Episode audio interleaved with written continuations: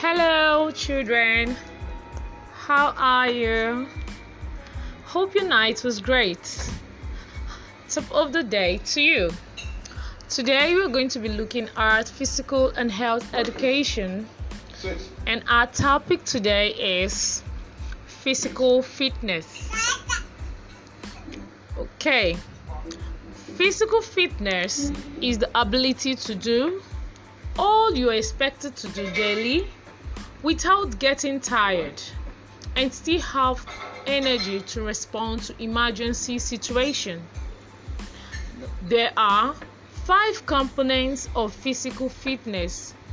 They are accuracy, speed, endurance, strength, and flexibility. Thank you very much and see you soon. Bye.